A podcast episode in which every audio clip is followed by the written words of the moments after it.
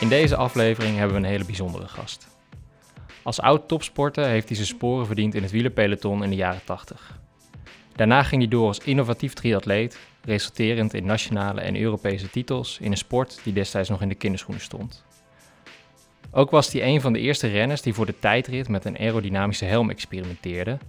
Alleen was dit zo nieuw dat niemand nog had verteld dat de punt die daarop zit niet naar voren, maar naar achter moest wijzen. Maar over dat verhaal in deze aflevering meer. Het zegt wel iets over de man die we spreken. Hij is een pionier, een man met een visie. Een visie op talentontwikkeling in de sport en nog specifieker in het wielrennen. Deze ideeën zijn meegenomen in de nieuwste Talentvisie 2030 voor de wielersport van de KNWU en daarover gaan we het uitgebreid hebben. Welke rol speelt de sportpsychologie in dit verhaal? Dat willen we ook graag van hem weten. Luister en geniet van ons gesprek met Peter Zijerveld. Moet allemaal in één keer goed of niet? Nee, we- kunnen knippen. Ja, hè? Ja. kunnen knippen? Ja. We gaan er eigenlijk voor dat het gewoon een... Ja, nee, oké, maar en we geloven niet in perfectie, dus dat... eh, nee, nee, ik kan het nastreven, maar het lukt nooit. Precies.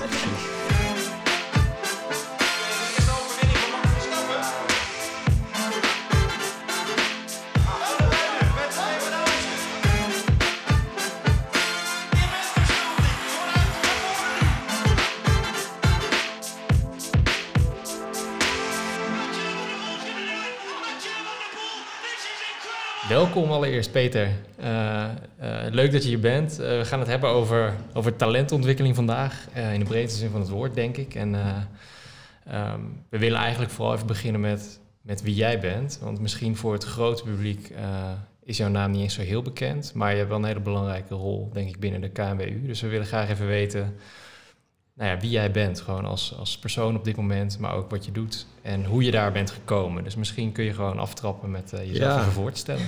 Ja, ik, ik, ik kan wel aftrappen. Ehm, hoe lang heb je? Nou, Maar, eh, wij hebben de hele dag. Nee, ik ben, ik ben talentcoach bij, eh, bij de KMU. En ik zit al twintig jaar bij de KMU in eh, zogenaamde opleidingsprogramma's in eh, eh, diverse, diverse functies. Eh, maar nu echt als eh, talentcoach sinds 2005. Eh, dat is al een hele lange tijd. En programma's gedraaid op Papendal, het Olympisch Sportcentrum natuurlijk. Dus veel met talenten gewerkt. Daarvoor ben ik zelf beroepsrenner geweest in, in de jaren 70, 80. Ehm, en nog beroepstriatleet. En Ja. dat, was een, eh, hè, dat laatste was een fantastische, eh, leuke tijd. Om, eh, omdat triathlon echt nog in de pioniersfase zat. Hè, want eigenlijk wisten we niet van, ja, wat is dat nou precies en hoe moet je daarvoor trainen? En, eh, want hè, dat, dat was toen de hele triathlon. Dat is toch eh 4 kilometer zwemmen, 180 fietsen en dan Ja. nog eh 42 kilometer lopen. Vond je, een vond je dat, fantastische tijd. ja, vond je dat leuker dan, eh, dan wielrenner eh, zijn of profwielrenner zijn? Nou ja, hè, wat, wat, wat, wat ik daar zo leuk aan vond, is dat, dat je heel erg teruggeworpen werd op, eh, op jezelf. Je was weer, eh, je kon weer echt de regie over je eigen carrière eh, voeren. En ik heb ooit, en dat interview heb ik onlangs bij het opruimen van de kast nog eens een keer nagelezen, heb ik in een interview gezegd van, toen ik nog wielrenner was, ik vind dat ploegleiders te veel macht hebben. En dat had ik natuurlijk nooit moeten doen. Eh, hè, en het, het lag ook wel wat genuanceerder. Eh, maar eigenlijk voelde ik bij mezelf, hè, als, als wielrenner toen, dat ik, eh, dat ik ja, toch wel een deel van de regie die ik over mezelf wilde voeren, over mijn eigen carrière, kwijtraakte, omdat anderen over mij gingen beslissen. Ja. En dat vond ik, dat vond ik zelf lastig. Ja. En wa- waarom neem je die uitspraak nu terug?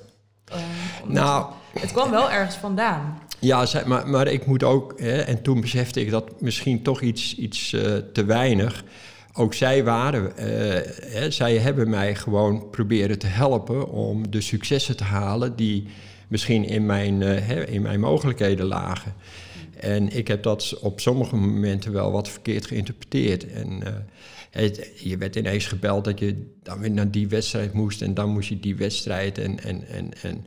Kijk, toen was het wielrennen ook nog wel zo dat als je goed reed, was je koning. Eh, en als je, hè, als, je, als, je, als je slecht reed, dan, eh, dan was je de duivel. Hè? Dus, dus hè, dan, eh, het, het, het, zat al, de wereld was toen wel anders. Hè? Wat, eh, soms wel wat minder vriendelijk als je praat over topsport. Is dat iets wat nu anders is dan in het wielrennen? Wordt daar nu anders naar gekeken? Of wordt er nu anders een ploeg geleid? Ja, ik, ik vind wel dat er meer naar de sporter gekeken wordt. Hè? En eh, een programma wordt ook wat meer op de sporter afgestemd. En eh, misschien was het toen te vaak andersom.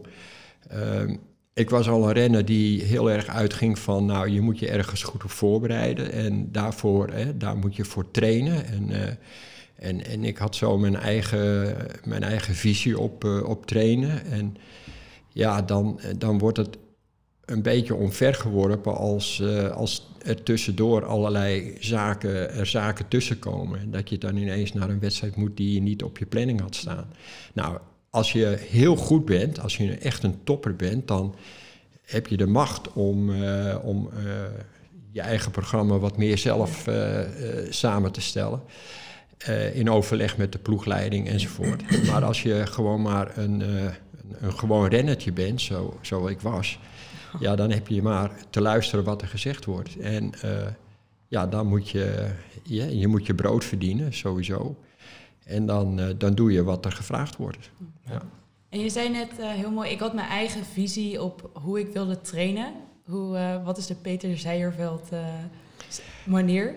Ja, nou, ik, ik, ik las destijds al wel wat boeken, en met name uit de atletiek en, en, en het schaatsen. En ik dacht van ja, dat, dat wat goed voor hen is, dat zal ook goed voor mij zijn. Dus ik begon eh, als wielrenner en dat klinkt eigenlijk heel... eh, eh, en in, in, in, in de tegenwoordige tijd denk je van... huh?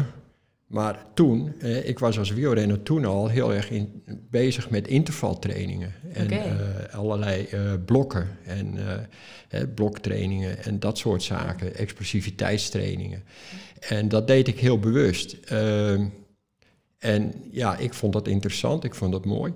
Eh, wat het verschil met, met nu is, hè, toen konden we niet meten hoe hard we gingen, of we konden ook niet meten wat voor, hoe, hoeveel vermogen je trapte. Hè, dus dus eh, het, je, deed, je deed het allemaal heel erg op je gevoel. En dat is nu natuurlijk heel anders. Het is anders ingevuld. Maar ik zeg wel eens tegen jonge renners van, eh, het is natuurlijk zo dat eh, iedereen heeft het eh, vaak over ja, maar vroeger. Eh, maar vroeger waren de sporters natuurlijk ook niet dom. Hè? Dus in feite is, is, is, is trainen, oefenen, dat wat je moet kunnen. En als je een Tour de France wil winnen, dan ga je kijken hoe het parcours eruit ziet. En je gaat dan in ieder geval trainen wat dat parcours van je vraagt. En zo simpel is het eigenlijk. Ja. En ja, dat, dat hak je een beetje in blokjes. En eh, ja, dan, eh, dat klinkt wel heel simpel, maar zo simpel is het eigenlijk wel. Precies. En wat, en wat vind je dan van zo'n Pogacar die dan in de laatste tijdrit van de Tour eh, op gevoel, want hij heeft geen vermogensmeter bij zich op dat moment, op gevoel die tijdrit rijdt? Want als je zegt van daar kun je op voorbereiden, dan zou je ook kunnen denken van nou, hij weet wat hij kan, hij weet wat hij moet trappen en dat doet hij dan gewoon niet. Nee, nou, dat vind ik juist het boeiende ervan. Hè. En soms eh, vraag je je wel eens af, eh, en die discussie wordt ook wel, wel eens gevoerd, hè, van eh, worden, worden, hè, word je als, als, als wielrenner in dit geval niet te veel geconditioneerd. Hè? Dus Ja. dat je, er wordt te veel, misschien wel van tevoren bepaald wat je, wat je moet doen. Terwijl ik, ik, ik, ga er altijd toch wel een beetje van uit dat het lichaam ook een. Het, het lichaam is toch een beetje een chemisch fabriekje hè, waar, waar van alles borrelt.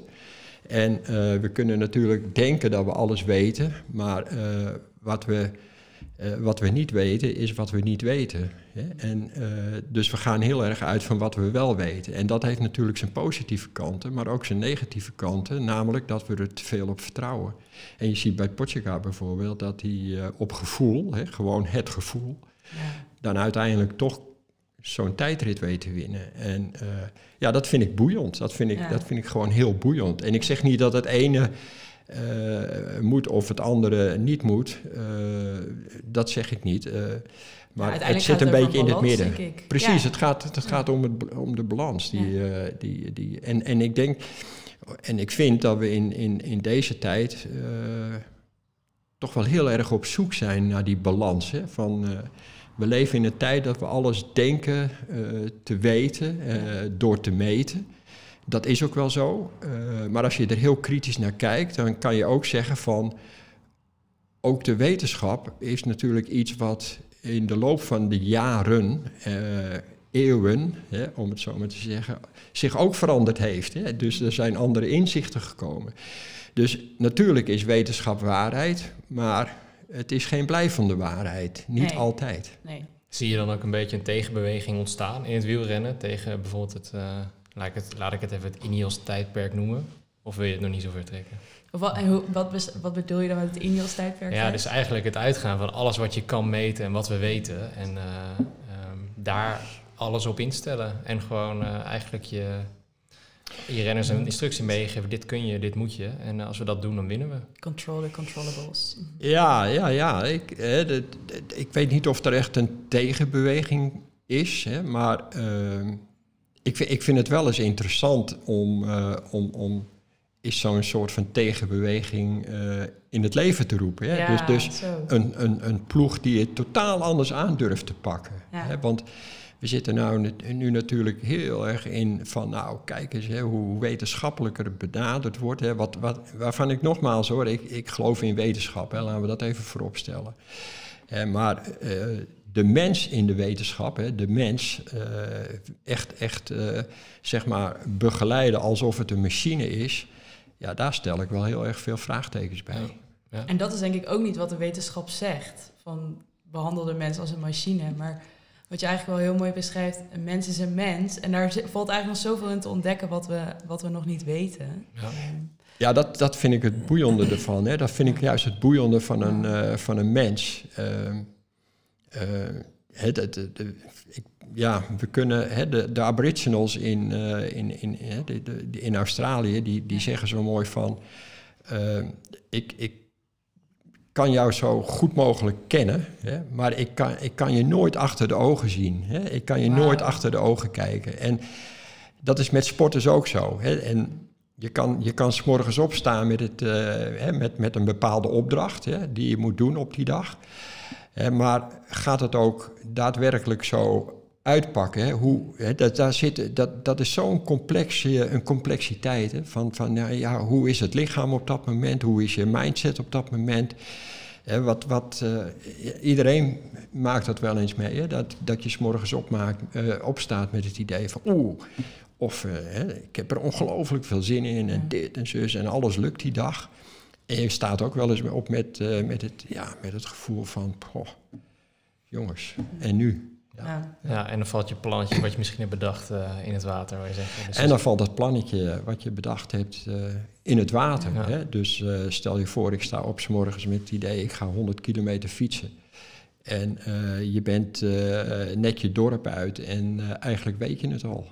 Van, Het is niet mijn dag vandaag. nee, ja, precies. Ja. Precies, ja. Hè? En dat is soms onverklaarbaar. Ja. Ja, en, eh, en als we weer even teruggaan naar jouw, eh, jouw carrière als wielrenner en als triatleet. ehm, heb je voor jezelf een duidelijk hoogtepunt in je eigen carrière? Nou, het, als, als wielrenner vond ik, eh, vond ik het hoogtepunt eh Parijs-Nice in, ik meen dat het 1981 was. Ja, daar werd ik toen, eh, toen vijfde. En, eh, Zo'n mooie Thijs, toen waren wij er gewoon nog niet. Nee, bij. toen- nee dat, dat is zo mooi. Dat is zo Ja. mooi, ja. Wow. Maar dat, hè, daar, daar, daar steeg, dat, dat was nou ook zoiets onverklaarbaars. Ik, ik steeg daar boven mezelf uit. Op een of andere manier eh, was ik helemaal geen renner om vijfde te worden in Parijs-Nice. Hè. Dat, dat was veel te, veel te goed. Ja? Ja.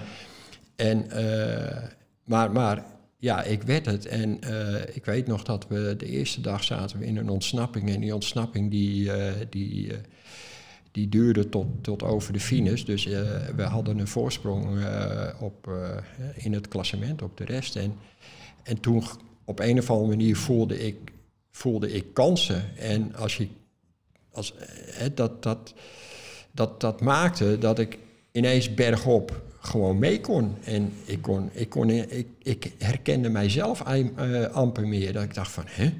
Hoe kan dat? Ja. En eh, in, op de tijdrit Col de de afsluitende tijdrit, werd ik geloof ik zesde of zo. Nou, dat was voor mij werkelijk eh, ja, ongelooflijk. En later in de Ronde van Spanje werd ik tweede in de Koninginnenrit. En ik werd vijftien in het eindklassement. Ja, dat waren echt wel, wel hoogtepunten. Maar ook, iets, hè, ook iets waarvan ik achteraf zeg van ja, ik had het niveau niet om zo goed te zijn. Maar wat maakte mij Ja.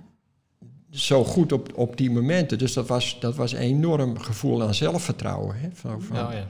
ja, eh, en, en dan lukt het ineens. Ja. ja, want ik hoor je zeggen, ik, ik steeg boven mezelf uit. Dat hoor je sporters heel vaak zeggen. Maar wat, wat is dat?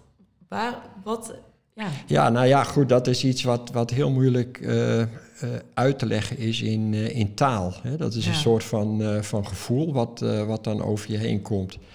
Ehm, hè, als, als amateurwielrenner won ik toen in, in 78, won ik ineens, dat heette toen nog de Omloop van het Volk, hè, dat heet nu het Nieuwsblad. En dat was ook zoiets. Ik kom de winter uit en ik ga naar België om die wedstrijd te rijden daar. En, en ik kom eh, mee in een kopgroep. Sterker nog, eh, ik geloof dat op de Kwaremond trok ik, eh, trok ik flink door. En ik keek achterom en er zaten er nog een paar bij. En we trokken door. En ik ga aan in, in de straten van Gent. de sprint aan en, en, en er komt niemand meer overheen. Ik denk, hè, hoe kan dat nou? En ik win. Ja, Ja. ja dat is ongelooflijk. Maar Dat, was eh, je, was je niet mooi. gewoon zo Ja. goed, maar dat je daar gewoon heel vaak zelf niet in, in hebt geloofd. En dat er momenten zijn geweest waarbij je het wel hebt geloofd en dat het dan wel lukt. Ja, dat- een soort van self-fulfilling prophecy. Eh, Dat zou kunnen, maar als je, als je, als je, als je daarin teruggaat, dan eh, kijk, ehm, hè, want, want eh, hè, als we het hebben over talentontwikkeling, om het zo maar te zeggen, hè, wat, wat toen natuurlijk nog helemaal niet in de boeken stond.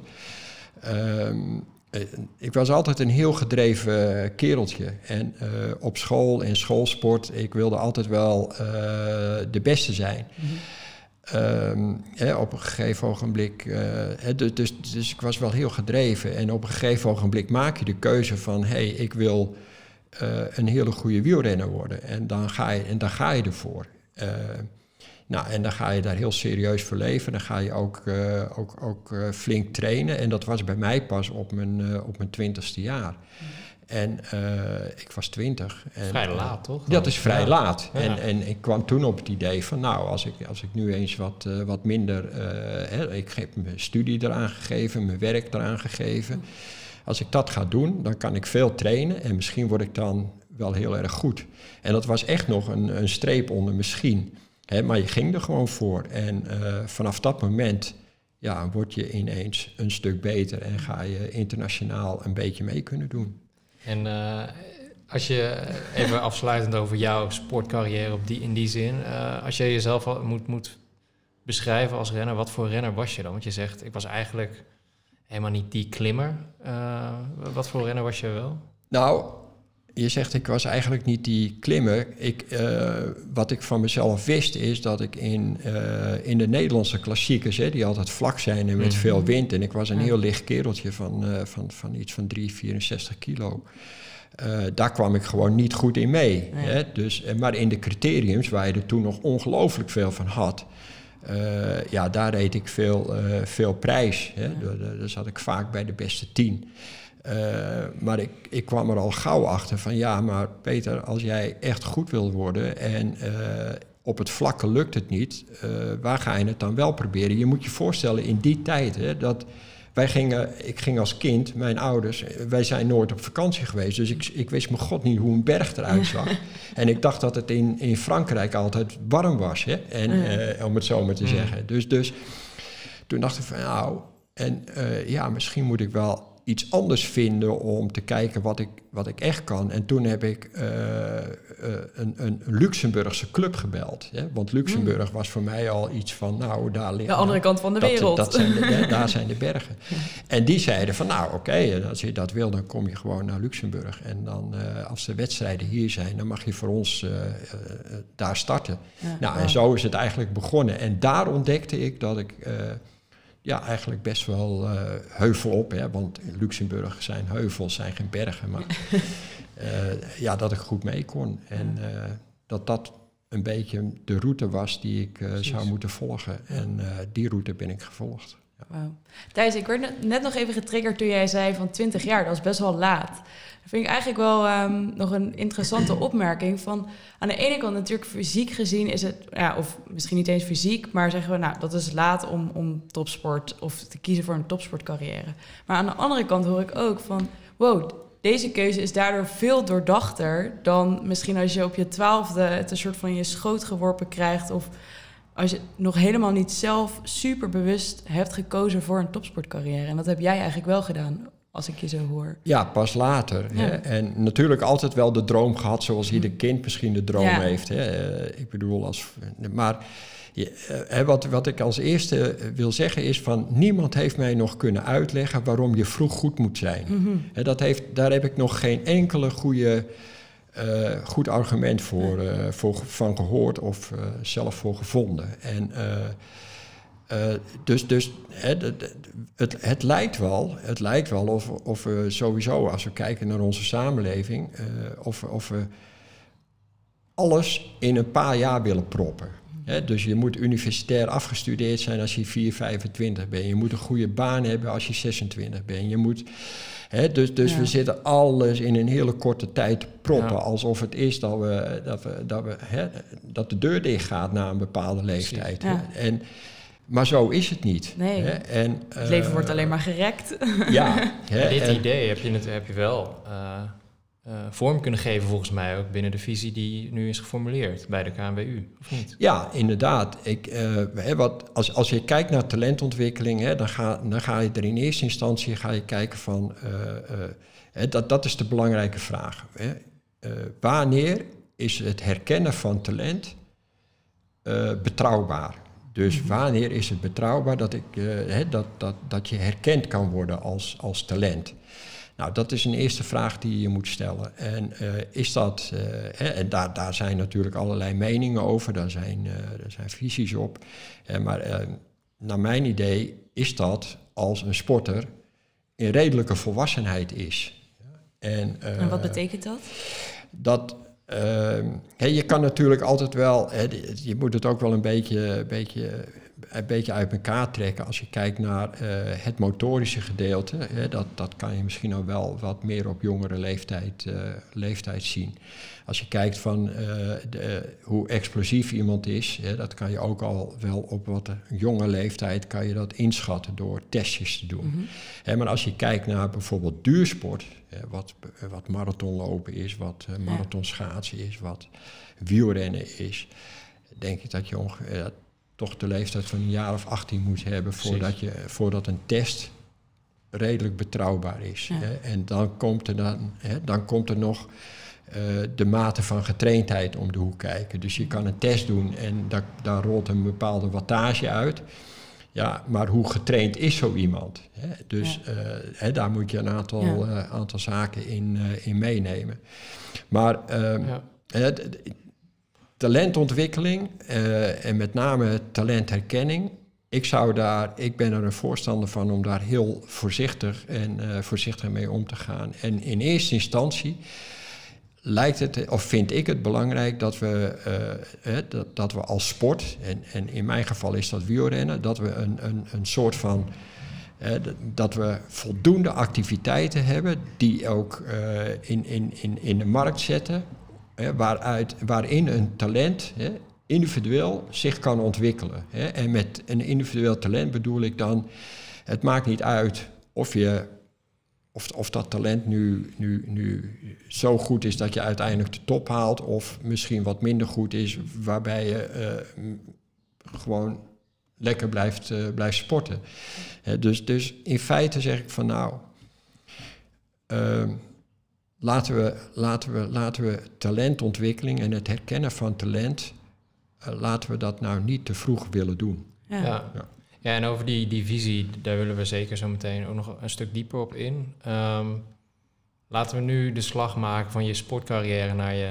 Nee, we willen nog één vraag stellen, toch? We hebben net Oh ja. even, als Ja. wetenschappers doen we ook natuurlijk research. En dan kom je automatisch bij Wikipedia. Hele goeie, ja. Peter, we wilden toch even vragen wat de zin betekent. Als eerste triatleet droeg hij een aerodynamische helm. Deze helm was zo nieuw dat hij pas tijdens de wedstrijd merkte dat hij hem achterstevoren op had. ja, ja dat, dat, dat, was, ehm, dat, was, dat was in Amerika. Ik was in Amerika en ik werd, eh, ik, ik, ik werd door Nike eh, gesponsord. En eh, ik kwam, kwam vanuit het wielrennen eh, omdat mijn contract bij DAF Trucks eh, werd niet verlengd. DAF Trucks stopte als sporter, als, eh, als sponsor. En ehm, dus, dus ja, werd ik, werd ik uiteindelijk een keer gebeld door de directeur van Nike, destijds Michel Lequien. En die vroeg mij van, goh, wil je geen triathlon gaan doen? Eh, nou ja, uiteindelijk dacht ik van, nou, het lijkt me best leuk om, eh, om dat te doen. Ehm, en ik heb toen tegen Michel gezegd van ja, moet je luisteren, ik kan eigenlijk niet zwemmen. En eh, althans, niet zo goed. Hè? Want je moet je voorstellen dat Ja. voor wielrennen was eh, zwemmen destijds, dat was echt streng verboden. Ja? Ja, dat was echt streng verboden. Waarom? Eigenlijk tussen twee etappes door mocht je, mocht je niet eens meer douchen, omdat men dacht dat, je daar slappe benen van kreeg. Hè? Oh, dus uiteindelijk waren. Hè, dus, dus wetenschap is in, in dat geval natuurlijk wel goed. Hè? Ja. Om eens eh, uit te leggen dat. eh, eh, dat, dat, dat, dat, gewoon onderbuikgevoelens Ja. waren en, en niet echt gestaafd op, op kennis. Maar in ieder geval, toen werd ik naar San Diego gestuurd en toen kwam ik daar bij een, ja, de goeroe van, eh, van, van het Amerikaanse, en tenminste dat, dat Zuid-Amerikaanse eh, triathlon, eh, bij triathlon terecht. En eh, Scott Tierney, Mark Allen enzovoort. Maar ik kwam bij Ted Polaski, dat was eigenlijk de man. Oké. En daar eh, overnachtte ik en eh, daar, eh, en met, met de afspraak van, nou, ik zou de Amerikanen wat, wat meer vertellen over het fietsen en, en, en ze wat, eh, wat bijleren over het fietsen. En zij zouden mij het, eh, het, Leren het, het zwemmen. zwemmen. ja. Nou goed, het zwemmen, dat, hè, daar heb ik heel veel van geleerd. Ik heb hen veel minder van, van het fietsen kunnen, kunnen, kunnen leren, want zij waren al goed.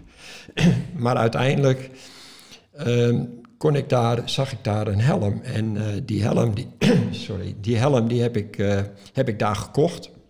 Dat was een aerodynamische helm. Dus ik kwam daarmee thuis weer in Nederland. En ik dacht van, eh, ja, wat, ja, wat, ik haalde hem uit mijn koffer. En we hadden een keer, we hadden de- dan een wedstrijd. En ik dacht van, ja, en nu? En toen wist men Ja. nog niet zoveel van aerodynamica natuurlijk. Nee. En je had geen internet of wat dan ook. Dat is nog En ik zeg tegen mijn, eh, ik zei tegen mijn vrouw, volgens mij moet hij zo op, met de punt naar voren. En eigenlijk een vrij logische gedachte. Ja. Ja, en zo ben ik de wedstrijd ook, eh, ook ingegaan. Ja, nu weten we beter. En dat staat nog steeds op Wikipedia. Ja. Ja. Dus, eh, maar ik schaam me er niet voor. nee. Maar ik vind het wel heel leuk. Ja. een beetje als een soort toekan eh, op, Ja. de, op de fiets. Ja. Nee, we vonden het ook echt fantastisch om te lezen. Dus we waren benieuwd naar Ja, de naar maar dan kan je je voorstellen hoe... eh, hè, we, we waren met z'n allen gewoon pioniers. Ja. Ja, dat, dat is wel ook een beetje de boodschap die ik eruit haal. Ja. Je, bent wel, je probeerde wel iets nieuws. Ja, je Ja, probeerde- echt super dat innoverend. Jij was steeds Ja. bezig met innoveren. hè? Ja. Zo, je begint ook heel wat te stralen. Ja. Ik merk Ja, volgens mij heeft dit echt zo'n mooie impact leuk. gemaakt eh, Ontzettend in je leuk. leven. Ja, ja. Wauw. Dus, En nu eh, talentcoach van de KNWU. ja. ja. Kan je ons eens meenemen, wat, wat, wat houdt dat in? Wat is een talentcoach bij de KNWU?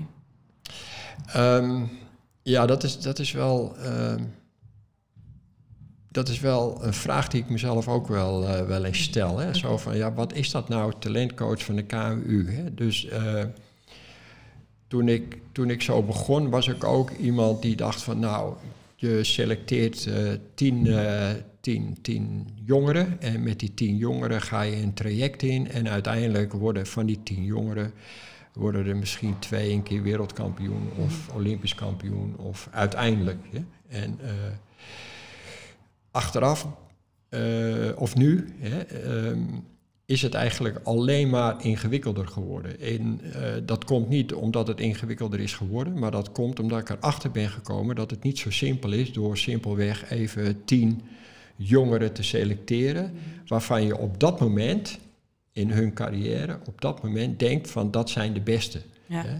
En ik heb geleerd dat dat toch op een of andere manier vaak eh, een, een, een momentopname is. Eh, dus Kijk, je, is dat dan de tien beste van dat moment? Oké, bij deze wedstrijd de nummer 1 tot en met 10. Eh, nou, het, het- zeker 10, 15 jaar geleden keken we nog meer naar het resultaat. Ja. Hè? Dus hoe goed is iemand, eh, dat meet hij af aan, wordt hij 1, 2, 3 of 4. Hè? En in een wedstrijd. Eh, En, en veel breder werd er nog niet zo gekeken. En eh, eigenlijk was het ook, ook heel simpel. Ja? Maar wat het uiteindelijk veroorzaakte, hè, is wel dat hè, als je nu kijkt bij bijvoorbeeld eh juniortjes van 16, 17, 18 jaar hè, Ja. en nieuwelingetjes. als, je, als, je, als je naar hen kijkt en je gaat heel erg op resultaat selecteren, waarvan je nu weet dat het uiteindelijk geen garantie is voor de toekomst, Ja. weet je nu ook dat je daardoor ook heel veel jongeren uitsluit. En jongeren uitsluiten, dat heeft een consequentie. Namelijk dat eh, eh, jongeren zijn die misschien ook die ambitie hebben, Ja. eh, gaan afhaken en gaan denken van ja, ik ben niet goed genoeg. Precies. En ze zien mij niet, ik krijg de aandacht niet. Nee. Ik stop ermee. Ja. Ik vind er niets meer aan. En dat is iets waarvan ik nu, eh, ik ben eh, echt nu zo ver dan al een aantal jaren eigenlijk, waarbij ik zeg van ja jongens, we moeten ophouden met iedere keer maar weer die drang tot selecteren. En die drang, hè, je kan je afvragen, waar komt die drang tot selecteren vandaan? Ja. Hè, dat, dat, dat zit hem in, in zeg maar, de- het, het DNA van de sport. Hè. We, we Ja. willen continu maar bezig zijn met, met selecteren, de beste eruit halen en daar, dat willen we graag. En eh, waar ik naar op zoek ben, is eh, het juiste moment van selectie maken. En natuurlijk moet, je, moet je hier en daar wel eens selecteren. Hè. Als je zes renners mag, eh, mag meenemen naar een wedstrijd, dan moet je ergens een keer zeggen van Ja. nou, die zes gaan mee. Hè, maar de kunst van talentontwikkeling vind ik als coach om het zo breed mogelijk te maken. Ja. Dus zoveel mogelijk jongeren die de uitdaging nodig hebben, ook die uitdaging eh, te geven en te, Ja. te kunnen bieden. Dat vind ik de kern van, eh, van talentontwikkeling. En een hele smal gezelschap eh, daarmee een traject ingaan, is misschien wel het makkelijkste voor een coach. Want Ja. het is heel erg gestructureerd en overzichtelijk. Maar ik, ik, ik zelf ben erachter van, nou, die weg moeten we niet in willen slaan. Oké. Hoe ben je daar, ehm, hoe ben je daarachter gekomen? Want ik vind het echt een, ja, wij staan denk ik echt eh, achter deze visie en ik vind het echt prachtig om te horen. Maar ik heb het idee dat er bij jou ook een soort van omslagpunt is geweest dat je denkt, nee, we moeten het echt anders doen dan dat we, dan dat we deden. Ja, het omslagpunt is simpelweg dat je. eh, hè, dat, dat, eigenlijk is het omslagpunt simpel door, eh, doordat bijvoorbeeld van, ja, vanuit het verleden, waar, waar, waar met een selectiegezelschap eh, gewerkt is, hè, eh, uiteindelijk er heel veel het niet, niet redden. En je eh, later anderen die je niet geselecteerd had, toch vers ziet komen. Ja, en, en dan ga je vraagtekens zetten. En wat, hè, wat, wat, daar kan je op twee manieren naar kijken. Hè. Dan kan je zeggen van ja, maar ja, toen, toen eh, ja, je hebt gewoon verkeerd geselecteerd. Ja, Hè. Dat, ja. Zo kan je, en ze zijn, ze zijn niet goed genoeg begeleid. Hè. Ja. Zo, zo zou je het kunnen benaderen. En dat is ook weer een benadering die natuurlijk ja, het eerste in je opkomt. En maar ja, van die benadering ben ik sowieso, ben ik sowieso afgestapt. Want ja, de, de, de, de meest, de meest eh, ware benadering is gewoon van we weten het nog niet. Dus laten we dan ook niet net al doen alsof we het weten, maar laten we gewoon het zijn zoals het is. Dus laten we jongeren gewoon proberen te laten ontwikkelen eh, en, en probeer daarvoor genoeg faciliteiten te bieden waarin iedereen, hè, iedereen, Iedereen, zich ja. kan ontwikkelen. Dus En dan zien we uiteindelijk wel wat de uitkomst wordt. Ja. Je zegt eigenlijk zo lang mogelijk, zoveel mogelijk jongeren de kans geven om hun top te halen. En dan kijken we wel welke jongens de echte top gaan halen. Ja, want, hè, want hè, misschien maken we ons als coaches daar ook wel veel te belangrijk in. Hè? En, Mm. eh, en, Mm. en, en, maar, maar als we nu echt de, de, de toptalenten pakken, hè? we pakken echt de toptalenten. Nou, neem van mij aan, die komen er toch wel. Ja. Hè? Mhm. Een Mathieu van der Poel, dat soort mannen. Hè? En, eh, en natuurlijk, hè, die hebben wel begeleiding nodig enzovoort enzovoort. Maar die komen er toch wel. Hè? Die zijn zo goed, die komen er toch wel. Hè? Er wordt wel eens gezegd, en dat vind ik een mooie, mooie uitspraak. Hè, eh, uiteindelijk, hè, we zijn vooral bezig met de subtop. Ja. En dat, dat klopt ook wel een beetje. Hè? Eh, we zijn vooral bezig met de subtop om die zo goed mogelijk, eh, om die zo goed mogelijk te maken.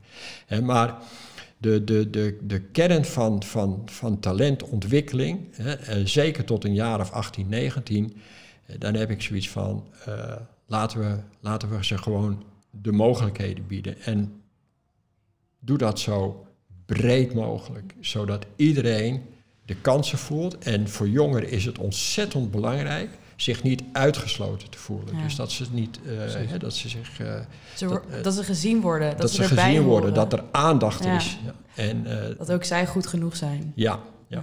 En ja, hè, dus ik zeg het wel eens eerder, ik, ik, de, de drang naar succes hè, is, is zo ontzettend groot geworden. En, en, en dat, dat druppelt natuurlijk ook wel door bij vooral omgeving van jongeren. Hè, van ja, hè, als, je- als, je, als je dat gaat doen, dan moet je wel succesvol zijn. En of je Ja. dat nu vertaalt naar de sport of naar het dagelijkse leven, je Ja. ziet het eigenlijk in de hele breedte van de samenleving.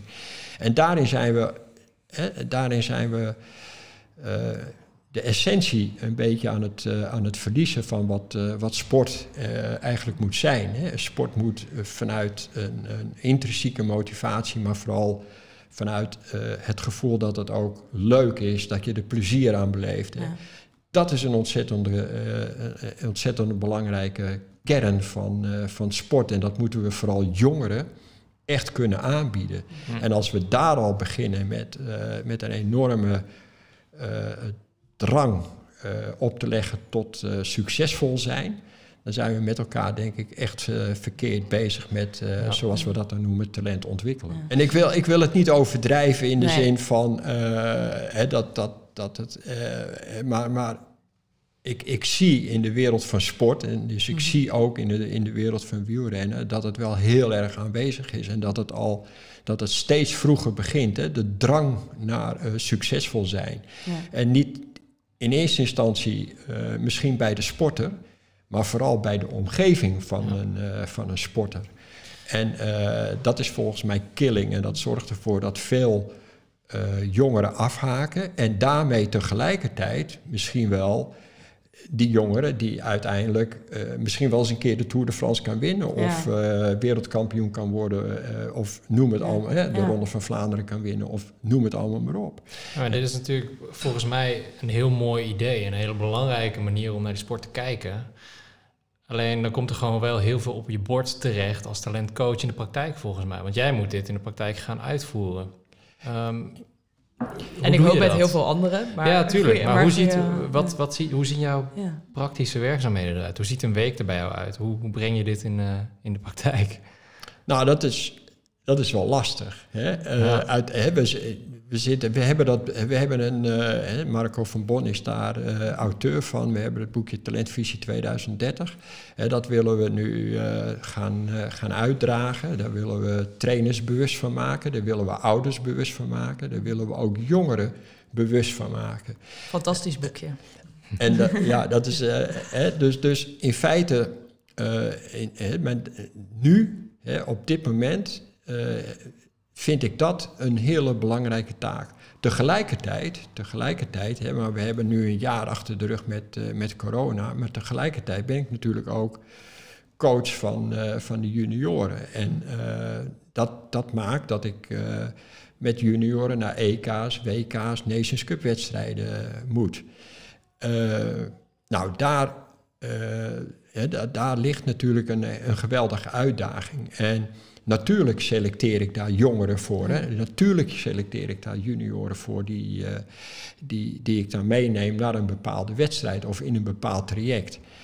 Maar altijd met een open deur. En ik probeer aan de voorkant, dus eh, eh, daar waar, waar ik zeg van nou, ik, ik roep een aantal jongeren bij elkaar samen met hun, hun ouders. En daar ga ik al uitleggen van, hè, eh, ik zie in jullie de renners die eh, de uitdaging nodig hebben om een stapje te maken en dus misschien eh, in aanmerking komen voor een internationale wedstrijd. Maar, zeg ik er dan ook altijd bij, het is nog geen garantie. En eh, ik wil zeker benadrukken dat de selectie die ik dan heb, of de renners die ik dan vraag, een heel open selectie is waarin het, eh, waar het hele jaar door nieuwe renners kunnen, kunnen instromen. Daarnaast eh, organiseer ik overal eh, activiteiten waar in feite bijna iedereen aan kan deelnemen. En dus bijvoorbeeld, de, bijvoorbeeld de Limburgse, we hebben de Limburgse testdagen, dat noemen we testdagen, is ontzettend leuk. Eh, eh, die zijn, eh, die, die kan iedereen die zich daarvoor inschrijft, nieuwelingen en junioren, die kunnen daaraan deelnemen. En dat is een ontzettend leuke drie dagen, waarbij we de jongeren een testje laten doen. Dus we laten ze drie keer de Kamerig oprijden. En dan hebben ze in ieder geval... Maar, maar ook met als doel hè, een beetje je eigen... Hè, te kijken naar waar sta ik nu, wat Ja. kan ik. Hè? Maar daarnaast doen we eh, heel veel aan eh, eh, het leren trainen. ze informatie te geven over voeding. Ze informatie te geven over mentale vaardigheden. Nou, noem het allemaal maar op.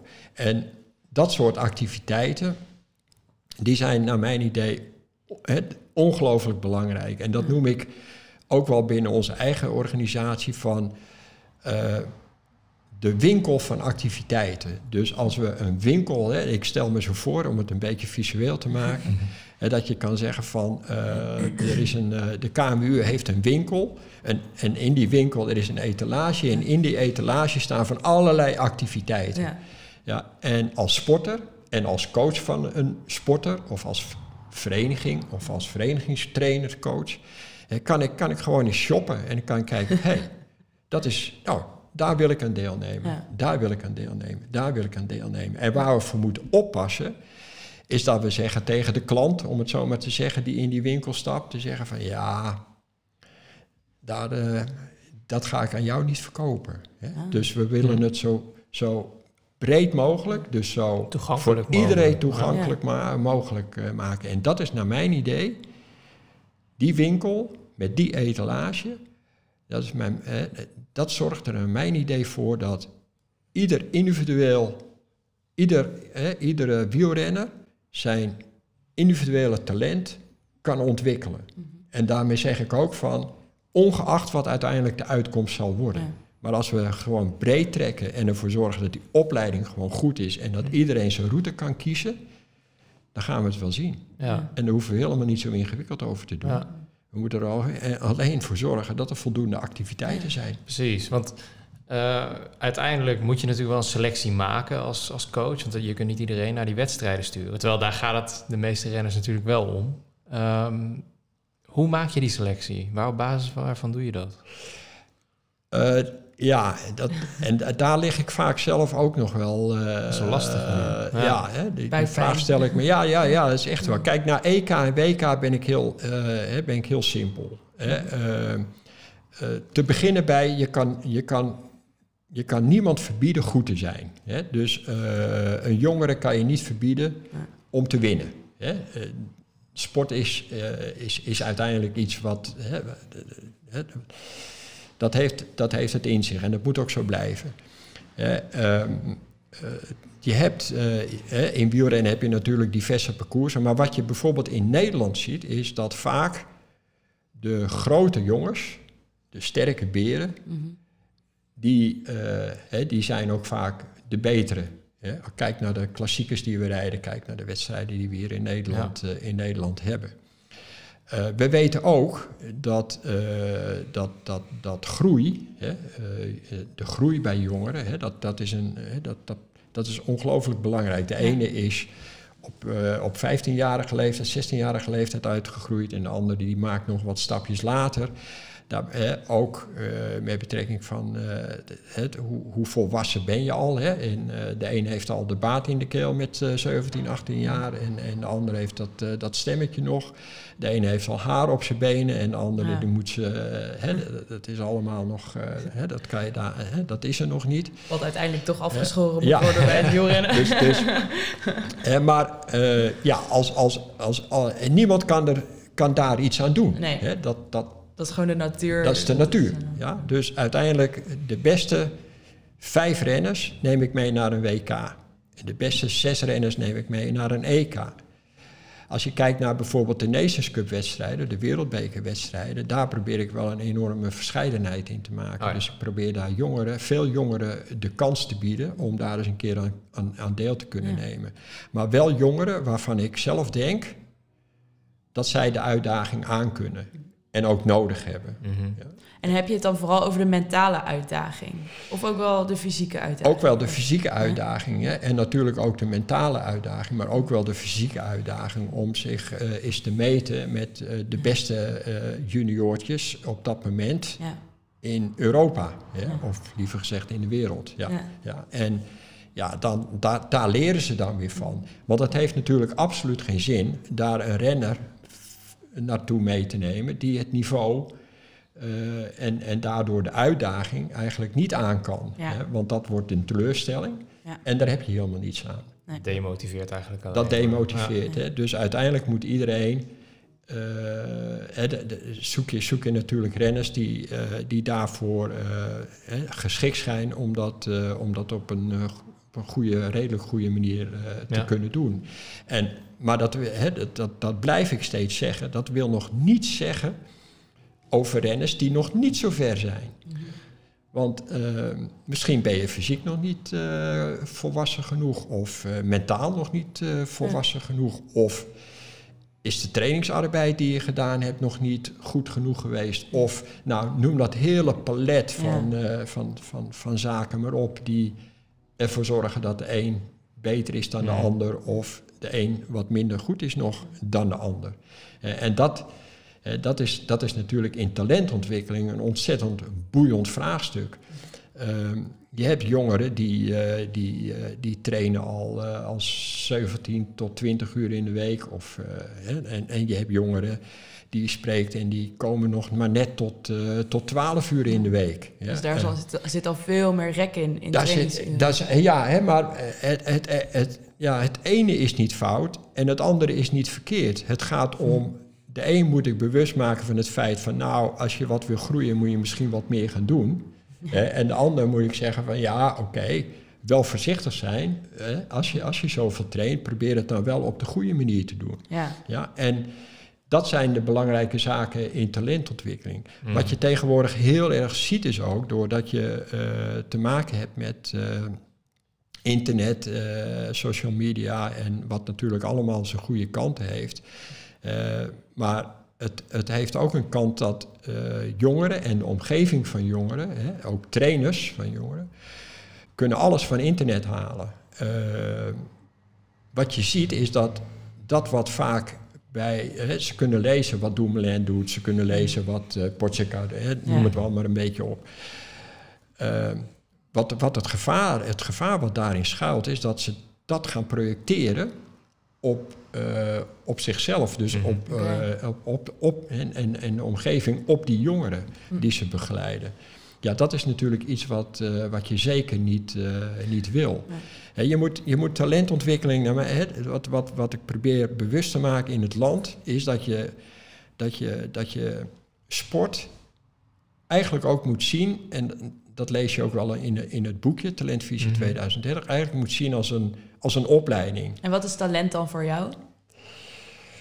Ehm, talent, talent het, als, je, als je kijkt naar sport, eh, dan begint talent met de fysieke mogelijkheden die je hebt. hè. En eh, dat, is het, dat is het allereerste wat je, wat je, wat je moet hebben. Dus je kan, je kan, je kan trainen als, als een beest. Dan kan je misschien, eh, hè, dan kan je misschien goed worden. Hè, maar je, als, als, je wordt nooit zo goed als bijvoorbeeld een Mathieu van der Poel... die ook traint als een beest. Snap je wat ik bedoel? Ja. Ja, hè, dus dat, gaat, dat ga je nooit gelijk kunnen trekken. Gewoon omdat dat, dat zit gewoon in, in, in, eh, in het gen. Dus je zegt, je wordt geboren met een bepaald Je wordt ge- potentieel, zeg maar. Absoluut. Je wordt geboren met een bepaald potentieel. En het fysieke talent wat je moet hebben om een goede, eh, eh, om, om, eh, om een goede wielrenner te worden, is het fysieke talent wel degelijk het, het allerbelangrijkste wat, eh, wat, wat aan- aanwezig moet zijn. Eh, daarnaast komen natuurlijk een heleboel andere zaken om de hoek kijken. En, en dat is natuurlijk de mentale component ja, hoe, en, en de mindset. Hè, die, eh, en, en, eh, de, het doorzettingsvermogen, hè, dat, dat is allemaal een beetje mentaal natuurlijk.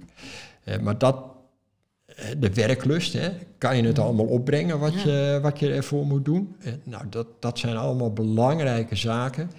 Vaak niet meetbare, die, eh, die je ook als, hè, die, die, die, die, ja, ook een, dat moeten ook eigenschappen zijn die, eh, die je moet hebben om uiteindelijk de top te kunnen halen. Wat de belangrijke vraag daarin is, is wat, hè, eh, wat, wat kan je leren? Wat kan je leren? Dat is natuurlijk het alle, hè, dat is, dus, dus alles wat, hè, wat, wat, wat je kan leren, dat moet verpakt zitten in die talentontwikkeling. Precies. Maar het, het, het fysieke, het echt wat, wat aanwezig, fysiek aanwezig is, dat is er gewoon. Ja. En dat kan je niet, eh, dat, daar kan je niet zoveel aan doen. Behalve ervoor zorgen dat dat wat je hebt zich ook goed kon, eh, kan ontwikkelen door goed te trainen en dat te doen wat nodig is om jouw fysieke talent ook daadwerkelijk te benutten. Daar gaat het uiteindelijk om. En volgens mij dit ook een heel mooi bruggetje om iets dieper die visie in te gaan die jullie hebben opgesteld. Ehm, want je hebt het over, er is een, een onderdeel van talent wat je hebt of niet. En er is een deel wat je nodig hebt om dat talent tot uiting te laten komen, als ik het zo even vrij vertaal. Eh, welke componenten willen jullie in die opleiding terug laten komen om ervoor te zorgen dat, die, dat het talent van jongeren die die opleiding doormaken, welke componenten worden daarin ontwikkeld, zeg maar? Welke, welke stappen moeten daarin worden gezet? Ja, waar, waar aandacht aan besteed wordt. In eerste instantie is het natuurlijk de, de, de training. Het, het, het gaat om, eh, om de training. En wat, eh, wat daarin belangrijk is, is dat eh, te weten is dat een training voor een topper anders is dan een training voor een, een, een, een jongere. Dus daar waar je 50% kan, kan verbeteren, is iets anders dan waar je nog met de laatste 3 of 5% eh, bezig bent. Dus dat, dat zit in, in trainingsleer. Dus dat is belangrijk en dat wordt ook in het boekje wel, eh, wel eh, dat staat daar ook in, eh, in beschreven, van nou wat is nou belangrijk in welke fase van de ontwikkeling te trainen en hè, hoe Ja. doe je dat dan? Ma- Mag je daar een vraag over stellen? Want dat is een van de dingen die ik heel interessant vind. Het gaat over het verschil in training van Tom Dumoulin op dit moment is heel anders dan de, training van iemand van 13. Eh, waar zit dat grote verschil? Want een onderdeel wat ik volgens mij heb gelezen is ook dat, je, dat jullie stimuleren om breed motorisch te ontwikkelen. Klopt dat? Ja, ja hè, dus, we noemen het dan eerst atleet. En, en, Precies. hè, en, hè, dus wat. wat ja, het, het, het klinkt een beetje als nieuw, hè, maar Hmm. ik heb het al wel gehad over, over bijvoorbeeld mijn eigen, mijn eigen carrière even. Maar vroeger was het, deden we in de winter, omdat je in de winter niet, niet kon sporten, deden we van allerlei andere sporten eh, een beetje erbij. Hè? Een beetje voetbal, een beetje dit, een beetje dat. En dan met, met, met de club. En dat, dat, dat, dat, lijkt, dat lijkt een beetje weggevaagd te zijn. En het, gelukkig is het zo dat het op, op sommige clubs en sommige trainers het nog steeds eh, wel doen. En maar wat we graag willen, en dat komt ook omdat eh, het, het bewegingsonderwijs op scholen eh, steeds, eh, steeds minder is geworden, steeds, steeds matiger is Ja. geworden. We zeggen. Hè, die verantwoordelijkheid om uiteindelijk goede wielrenners te creëren, moeten we als sportvereniging, als, als vereniging, hè, als wielervereniging, als, als wielerbond, Hmm. moeten we ook die verantwoordelijkheid eh, nemen door jongeren eh, veelzijdig te laten bewegen. Hè, om ze ook die, eh, die, die, de, de, hè, cognitief goed, eh, goed te ontwikkelen. Ja. Nou, dat heeft, hè, dat, dat heeft hè, twee, twee kanten. Dat heeft één kant, hè, daar worden ze een betere atleet van.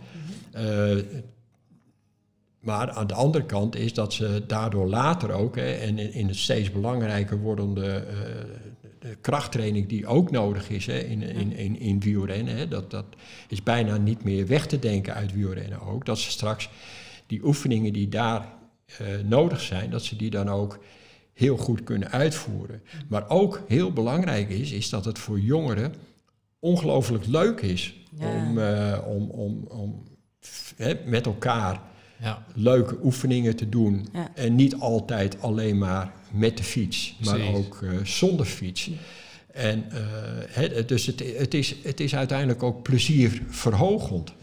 En dat is nou ook iets wat, wat natuurlijk ongelooflijk belangrijk is in de beleving hè, van, en, en, en, en om jongeren ook die sport te laten beleven als hé, maar dat is ook allemaal wel hartstikke leuk om Ja. te doen. Om ervoor te zorgen dat ze niet op een 16 al wielrenmoe zijn, bij wijze van spreken. Ja. Ja, ja. Ja. Hè? En, en, nou, op, eh, en, en we noemen het nu veelzijdig bewegen en je hebt ASM en je hebt, Mm. hè, Ja. dat dus hè, dat- daar hangen allerlei eh, eh, ingewikkelde termen aan.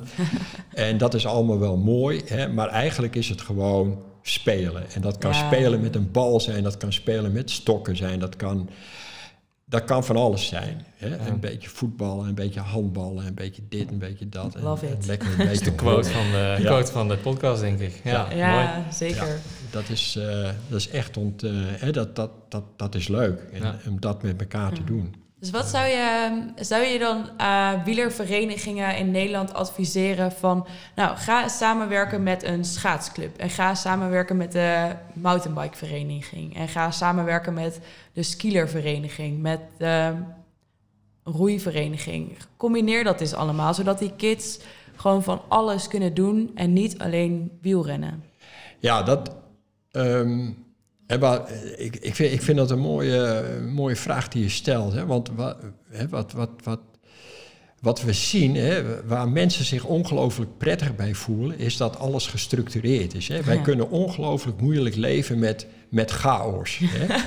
en, eh, want in chaos zien we geen, geen lijnen. Nee. En eh, de- de- even, even ik wil het toch wel even uitleggen. Er, Ja. wordt, er, wordt, er wordt mij ook wel eens gewoon gevraagd hè, door, door, door zomaar mensen. eh, van hoe, hoe kan, hè, wij zijn als wielersport zijn we ongelooflijk succesvol. Mhm. Hè? Dus we winnen veel in alle, in alle disciplines. Hè? Dat, is, Ja, dat, Ja. dat, is- dat is mooi. Ja. Ja. Als, als iemand mij nu vraagt van waar komt dat nu door? Ja, ja dan, dan, dan, dan weet ik het eigenlijk niet. Dan zeg ik ja, dat komt door alles wat we, wat we hebben in, in Nederland. Op een of andere manier doen we dat dus gewoon goed. Maar ik kan niet zeggen dat is per se dit of dat is per se dat of, Ja. of Nee. dat is per se. Hè, dat, dat kan ik niet zeggen. Het, het, is, het, is, het is zeg maar die, het is alles wat ervoor maakt dat, we, dat we succesvol zijn. Nou, dat, dat, dat klinkt als een beetje, een beetje chaos.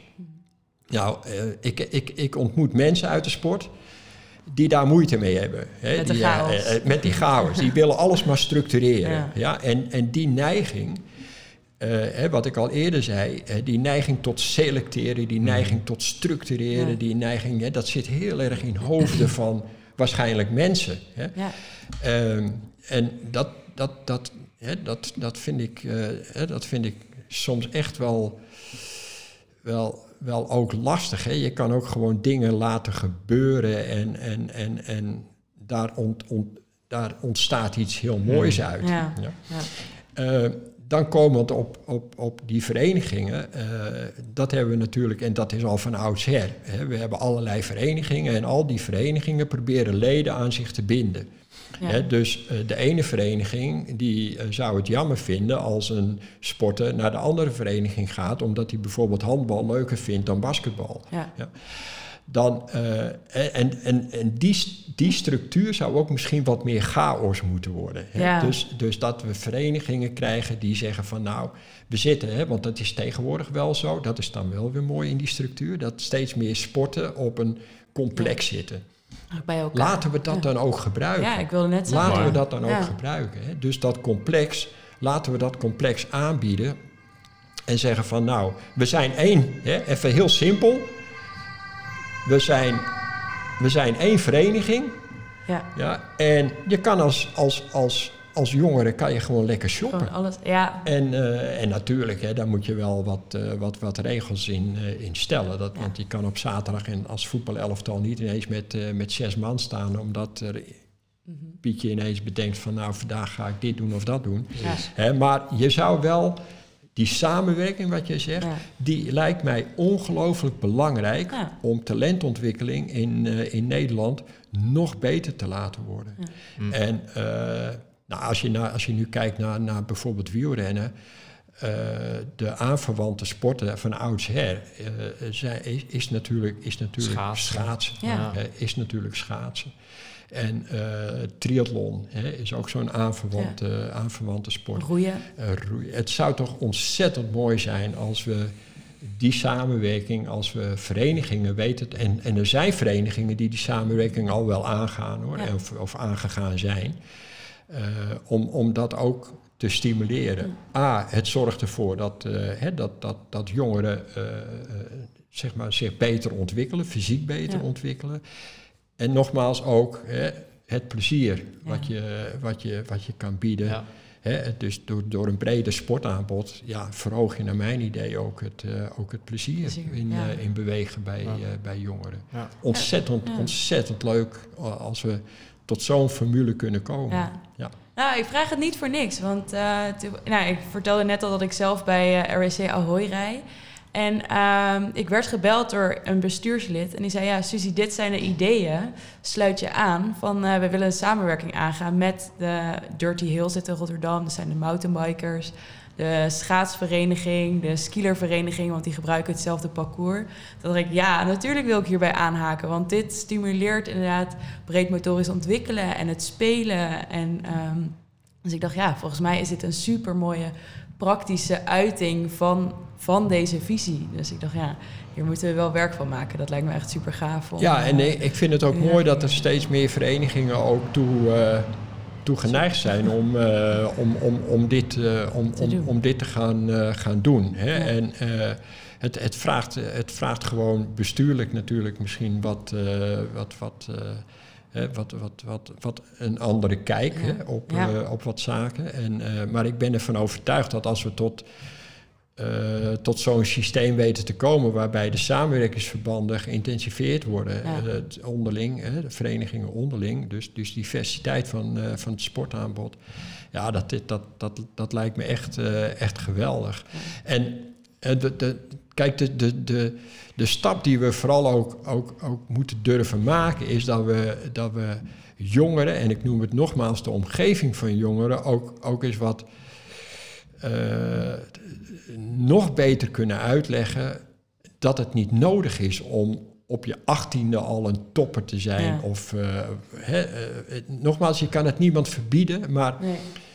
er zit geen noodzaak. En, en dan, dus, dus ik kom dan ook weer een beetje terug. Wat, wat, wat mij soms een beetje irriteert, is die ongelofelijke neiging die we hebben tot, tot succesvol zijn. Ja. En, en het, het, het succesvol zijn is, is natuurlijk hartstikke mooi, hè, maar het moet niet een dwangmatig iets zijn van waarbij we altijd maar streven naar het hoogste.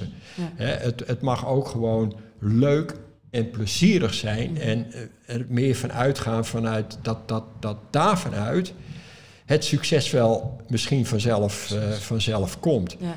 En dan, ehm, ik, ik wil dat niet, niet gelijk als, als goed of fout be- bestempelen, maar ik irriteer me altijd wel, eh, of tenminste soms wel eens aan, aan, die, aan die doelstellingen die we hebben hè, dan, als Nederland. Hè, als Nederland hebben we de doelstelling om bij de beste tien landen van de wereld te willen horen. Ja. Ja? Nou, maar waarom? Waarom? Waarom? Wie worden we daar nou een veel gelukkiger mens van? Ik bedoel, Ja. hè, ik, ik, ik weet nog dat Anton Geesink een keer goud won op de Olympische Spelen. Ja. Dat is al heel lang voor jullie tijd.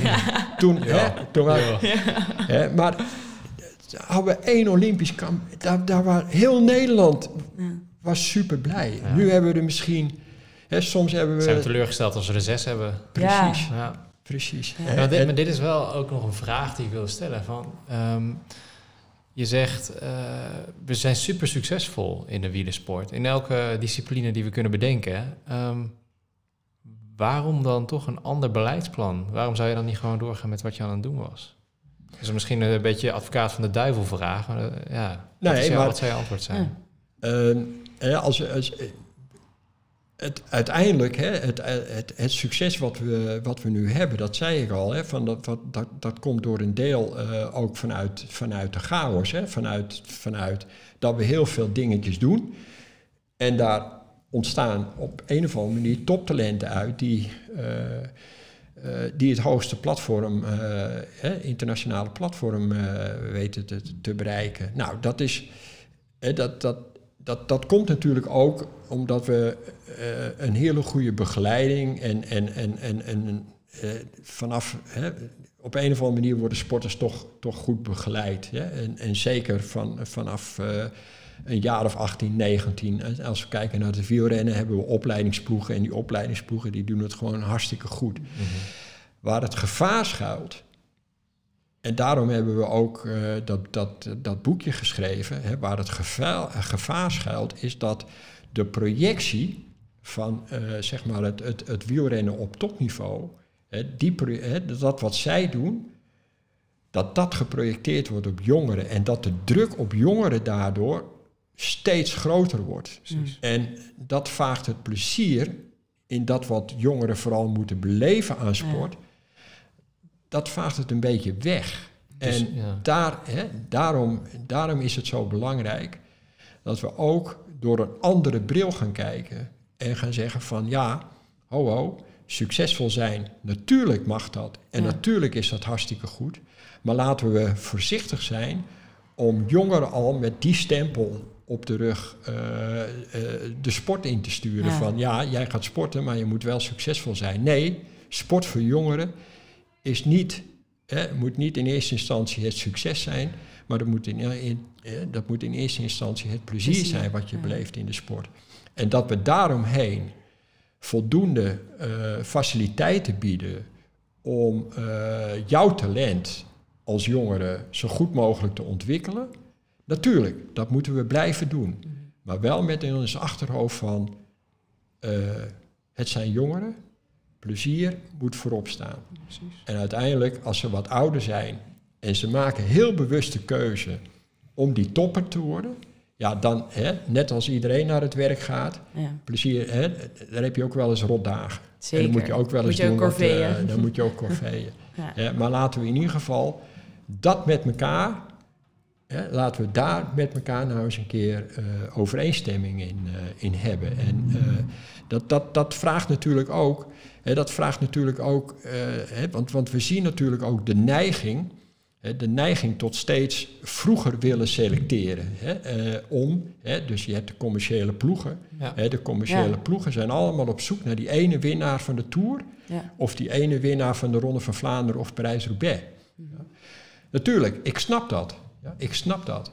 Maar ik denk dat we daar als Nederland ook moeten kijken van kunnen we, kunnen we daar met elkaar hè, die samenwerking niet aangaan?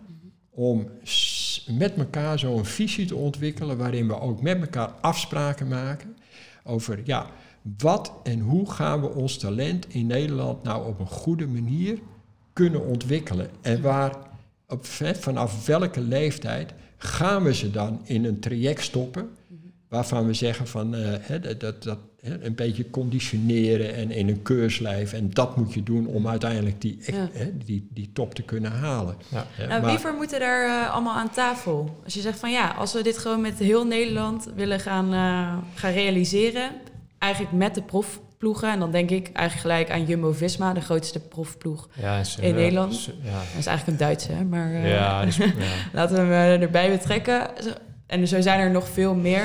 Zeg maar, wie moet er dan aan Nou tafel? ja, wat je zegt, ik denk dat alle, alle ploegen die zich bezighouden met, eh, met, met, eh, met, met eh, talentontwikkeling in de zin van eh, onder de 23 jaar. Hè, Ja. de, de beloftecategorie, die daar renners van in hun, eh, in hun team hebben, die zouden daarbij, eh, die zouden daarbij betrokken moeten, Ja. moeten zijn. En ik denk dat we, dat, eh, dat we dan een geweldige mooie stap kunnen maken als we tot een eh, overeenstemming kunnen komen en Ja. zeggen van nou, eh, wij zien, hè, wij zien de, de, de, de ontwikkeling van een sporter, de opleiding van een sporter, zien wij eh, eh, op, op, een, op deze manier. En Ja. eh, daar gaan we ook naar handelen.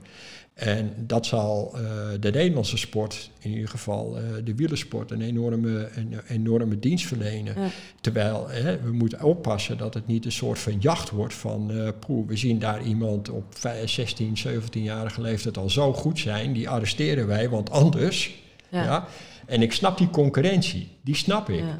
Er zijn gewoon ook heel veel belangen. Er zijn heel veel belangen. Ja, er zijn heel veel belangen, maar we moeten wel terug naar de kern. Ja. Voor wie doen we het eigenlijk? Ja? En uiteindelijk doen we het voor die sporter. Mhm. Ja? En dat moet belangrijk zijn. Dat moet centraal zijn. De sporter, dat is degene, hè, die is degene die centraal moet staan in alles wat we doen. De sporter moet het, hè, die, moet- die, ja, het moet de sporter dienen. Ja. Zo moeten we het zien. Ja. En wie is daar, ehm, hoort dat eventueel in jouw soort van takenpakket of misschien wel in, gewoon in je persoonlijke missie om die mensen bij elkaar aan tafel te krijgen? Of zeg je van, Het hoort in mijn eh, persoonlijke eh, eh, Ja, missie. Hè. Het, het zit ook voor een deel in mijn takenpakket. En we zijn er nu ook mee bezig om te kijken van hè, hoe, zouden wij, eh, hoe zouden wij in een bepaalde samenwerking eh, talentontwikkeling eh, vorm, vorm kunnen geven. En, en ja, hoe dat er, hè, we zitten nog heel erg aan de voorkant. maar het is echt wel mijn, mijn ambitie. Eigenlijk is het, is het iets wat, wat ongelooflijk. Er is een ongelofelijke drang bij mij van binnen. Om daar met elkaar, eh, om, daar met elkaar over, over te discussiëren en, eh, en tot een bepaalde visie te komen. Ja. En met, met als uitgangspunt, hè, want zo ijdel ben ik dan ook wel, hè, met als uitgangspunt wel het, eh, het talentvisie 2030 eh, van de KMU. ja, Eh, eh, kunnen, we daarin, hè, kunnen we daarin commitment eh, vinden Ja. van, eh, van andere partijen, zodat het voor, eh, voor de Nederlandse, in dit geval de Nederlandse wielrenner, een, eh, een, een, een, een duidelijk verhaal wordt en waarbij eh, de jongeren eh, op, op een goede en, en plezierige manier en op een rustige manier kan, eh, kan ontwikkelen. Ja. En eh, Ja. passend bij zijn of haar niveau. Daar gaat Ja. het om. Hè? Want we praten hier niet alleen over mannen, we praten hier ook over vrouwen. Ja. Zeker, Zeker. ja. En, en ehm, als je dat, dat hele beleidsplan, dat is een heel mooi, dat is echt een boek geworden eh, voor de aankomende tien jaar. Het is altijd een uitdaging om dat te vertalen naar de praktijk natuurlijk. Hoe ga je ervoor zorgen dat dat in de praktijk ook wordt nageleefd? Wat zijn de eerste stappen die jullie zetten om, nou ja, om, om naar die praktijk toe te komen vanuit dat boek? Overleg. Hè? En eh, waar begin je met overleggen? Je begint te overleggen met degene die het dichtste bij de sporter staan. En dat zijn de trainers en, eh, en de ouders. hè. Dus dat is van, van, de, van de clubs. Van de clubs. Ja. Hè? Dus, ehm, en natuurlijk als KMU doen we natuurlijk al heel ver in het opleiden van, eh, van trainers en, Mhm. en coaches. Hè? Daar, daar doen we al heel veel in. Mhm. Maar om, om dit nog beter te doen, willen we echt naar de verenigingen toe. En naar de, eh, in, in, de, in de bepaalde regio's. En samen met die trainers het overleg gaan gaan. En Ja. niet, hè, niet gaan zeggen van zo moet je het doen. nee. Hè, maar de discussie voeren Mhm. met elkaar van hoe kunnen we dat nou op een goede, verantwoorde manier eh, doen. Krijg je te maken met onbegrip? Bijvoorbeeld, we hadden het net over het selecteren van talenten. Hè? Als ouders bijvoorbeeld zien van ja, mijn, mijn zoon of dochter is de allerbeste van zijn, van zijn leeftijdscategorie. En hij gaat niet mee naar die wedstrijd. Ik heb, krijg je daarmee te maken? Ja, natuurlijk krijg je daarmee te maken. En, eh, maar ik vind het wel mijn taak als, eh, als coach om eh, goed beargumenteerd het verhaal te doen. En het, gaat, het, is, het is aan mij hè, om, om met de argumenten te komen waarom wel en, en waarom niet. En we kunnen van mening verschillen. En maar ehm, ik, ik heb bij mezelf nog altijd het gevoel gehad dat ik het, het, het eerlijke verhaal kon vertellen. Ja. En eh, daar gaat het uiteindelijk Zet om. jezelf En- volledig staat achter de keuze die je ik maakt. sta vo- ja, en, en natuurlijk twijfel je ook wel eens. En dat, daar ben ik dan ook heel eerlijk in. En Ja. zeker het afgelopen jaar, hè, dus, dus met die corona, waarbij we Ja. heel weinig hebben kunnen doen. En dan toch een selectie ineens moet maken voor een EK. Ja, dan kan ik niet. Hè, dat is voor mij natuurlijk ook een beetje eh, kijken van nou wat, hoe en, en wie.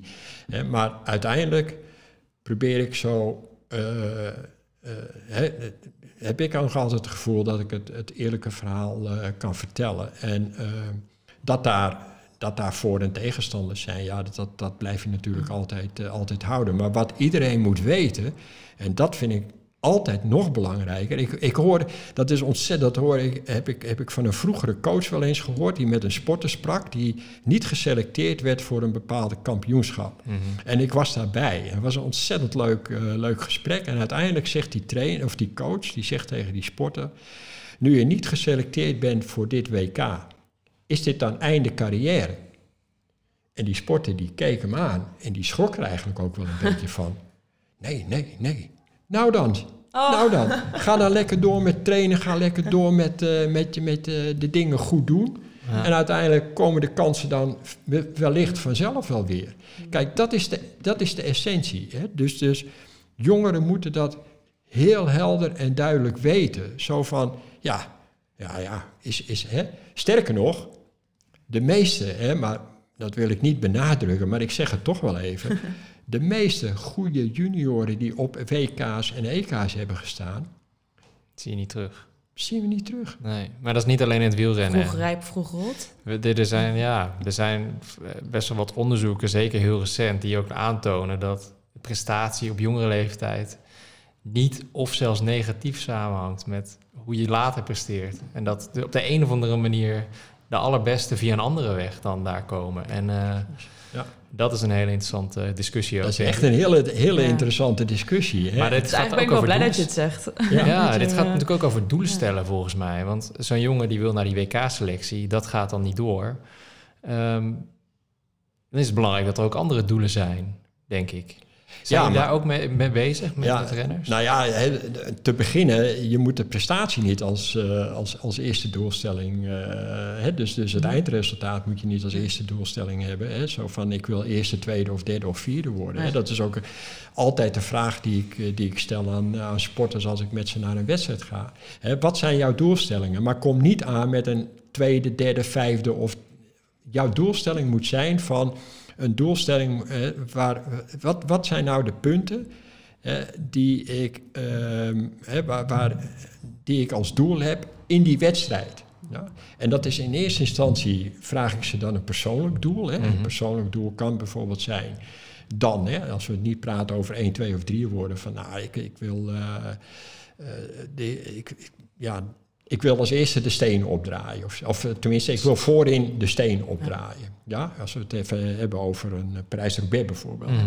Ja, ehm, eh, eh, dus, dus dan hebben ze persoonlijke doelstellingjes en dan zet ik ze bij elkaar, de renners. En dan ga ik zelf nog geen partij in zijn. En dan zeg ik van, nou, jullie hebben allemaal jullie persoonlijke doelstelling. Hoe gaan we dat nu als een collectieve doelstelling eh, met me- hè? Hoe, hoe gaan jullie dat nou collectief maken? Hè? Dus, dus jij hebt een bepaalde doelstelling, jij hebt een bepaalde doelstelling. Dat, hè, we, moeten, eh, hè, we, zijn een, we zijn een ploeg, we zijn een team. Ja. Eh, hoe ga je dat nu samen, samen smeden?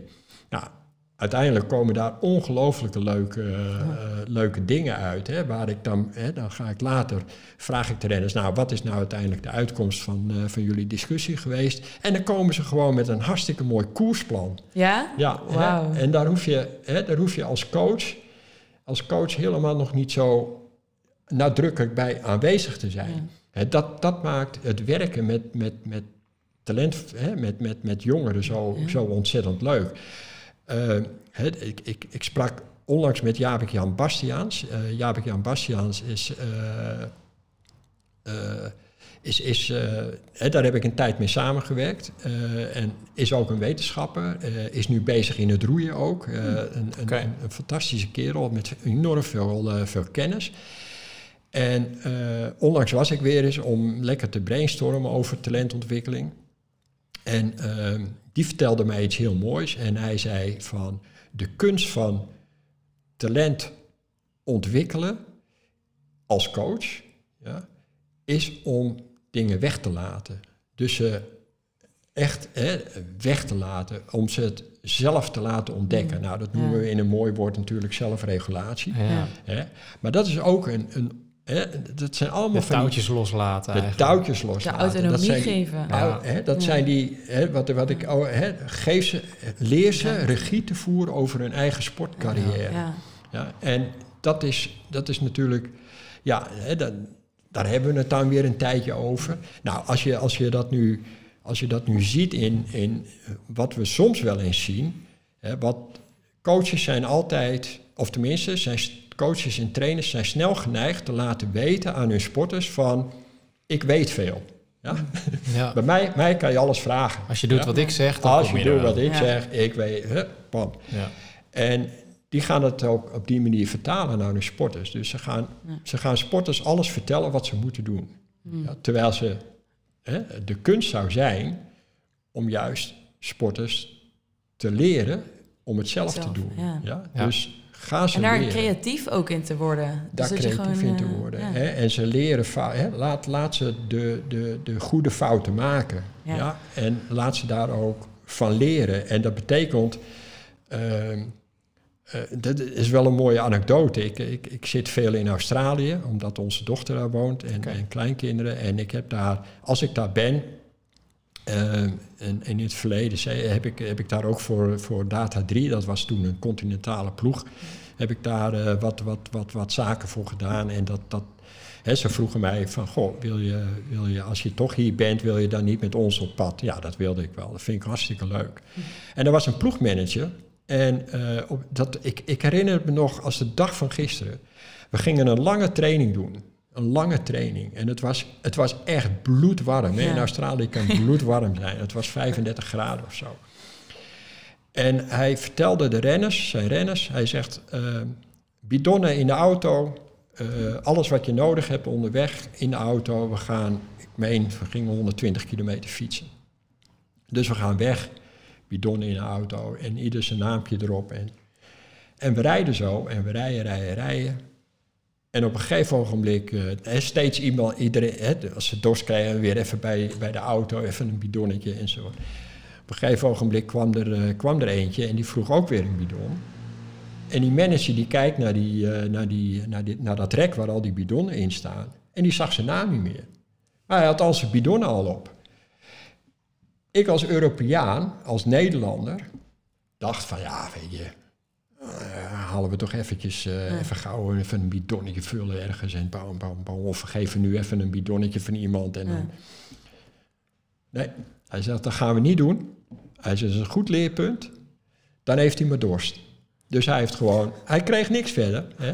Maar dat zijn, eh, Laat ze de goede fouten Ja, maken. ja. laat ze de goede fouten maken. Want Quote hier leert, hij, hier leert hij enorm veel van. Ja. Ja. En dat is natuurlijk in wedstrijden precies hetzelfde. Hè? Laat jongeren maar eens een keer met een hongerklop komen. Ja. We hoeven ze niet alles voor te zeggen. Hè? Laat ze het maar leren. Ja. Ja.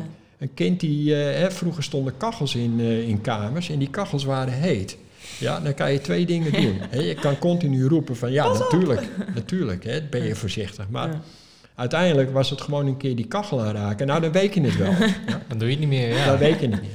En zo Ja. moet je coaching in dat verband misschien ook wel een beetje gaan benaderen. Ja, Ja, dus eh, de ruimte geven om fouten te maken, om daar uiteindelijk beter van te worden. Volgens Ruimte mij is dat... eh, Wij zeggen altijd boodschap. fouten maken moet, maar deze vind ik wel nog mooier. De goede fouten, de kinderen de goede fouten leren maken. ja, Ja. Dat, eh, prachtige anekdote om, eh, om dit stukje mee af te sluiten. Eigenlijk willen we nog één ding vragen. Van, als het goed is, gaan er heel veel mensen luisteren. eh, naar, eh, dat zijn coaches, sporters, ook eh, beleidsmakers, hè, mensen van clubs of, eh, of bonden, misschien wel van andere sporten. Wat hoop jij nou dat ze, dat ze meenemen eh, uit, uit dit verhaal? Wat hoop je dat ze meenemen uit deze podcast? Wat ik, het klinkt een beetje Cruyffiaans. Nou, daar hou ik wel van. Ja. Ja. Eh, wat, ik, wat, ik, wat ik eigenlijk hoop, is dat we het opleiden van jonge sporters weer wat leuker, creatiever en eenvoudiger maken. En het wat minder ingewikkeld willen laten zijn. En we leven in een wereld waarin we de zaken steeds ingewikkelder lijken te maken.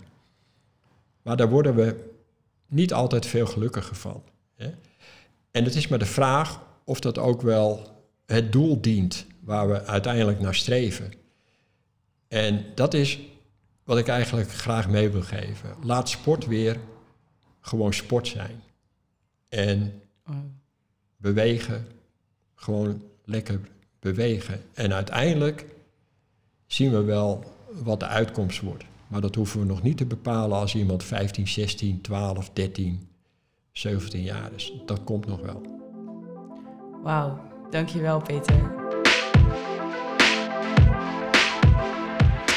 Bedankt voor het luisteren naar de podcast van Jaap. De podcast waar we op zoek gaan naar de nieuwste inzichten om ons Nederlands sporttalent zo duurzaam en verantwoord te ontwikkelen. Want we winnen veel medailles, maar we verliezen ook veel sporttalent. We hopen dat je hebt genoten.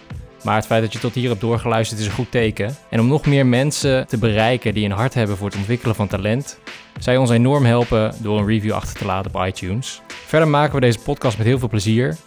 We krijgen ook af en toe wat hulp om meer shows te blijven maken. Deze aflevering werd mede mogelijk gemaakt door de Podcastfabriek en Trainers Magazine. Vakblad, oefenstof en webinars voor de moderne voetbaltrainer. Om door te gaan met onze zoektocht naar het geheim van talentontwikkeling in de sport, zijn we ook voor de toekomstige afleveringen op zoek naar partners die ons hierin kunnen steunen. Dus denk jij nu, dat lijkt me wel wat? Of ken je een partij die naadloos aansluit bij onze missie? Neem dan even contact op met info.jaap.eu. Heel erg bedankt en tot de volgende aflevering.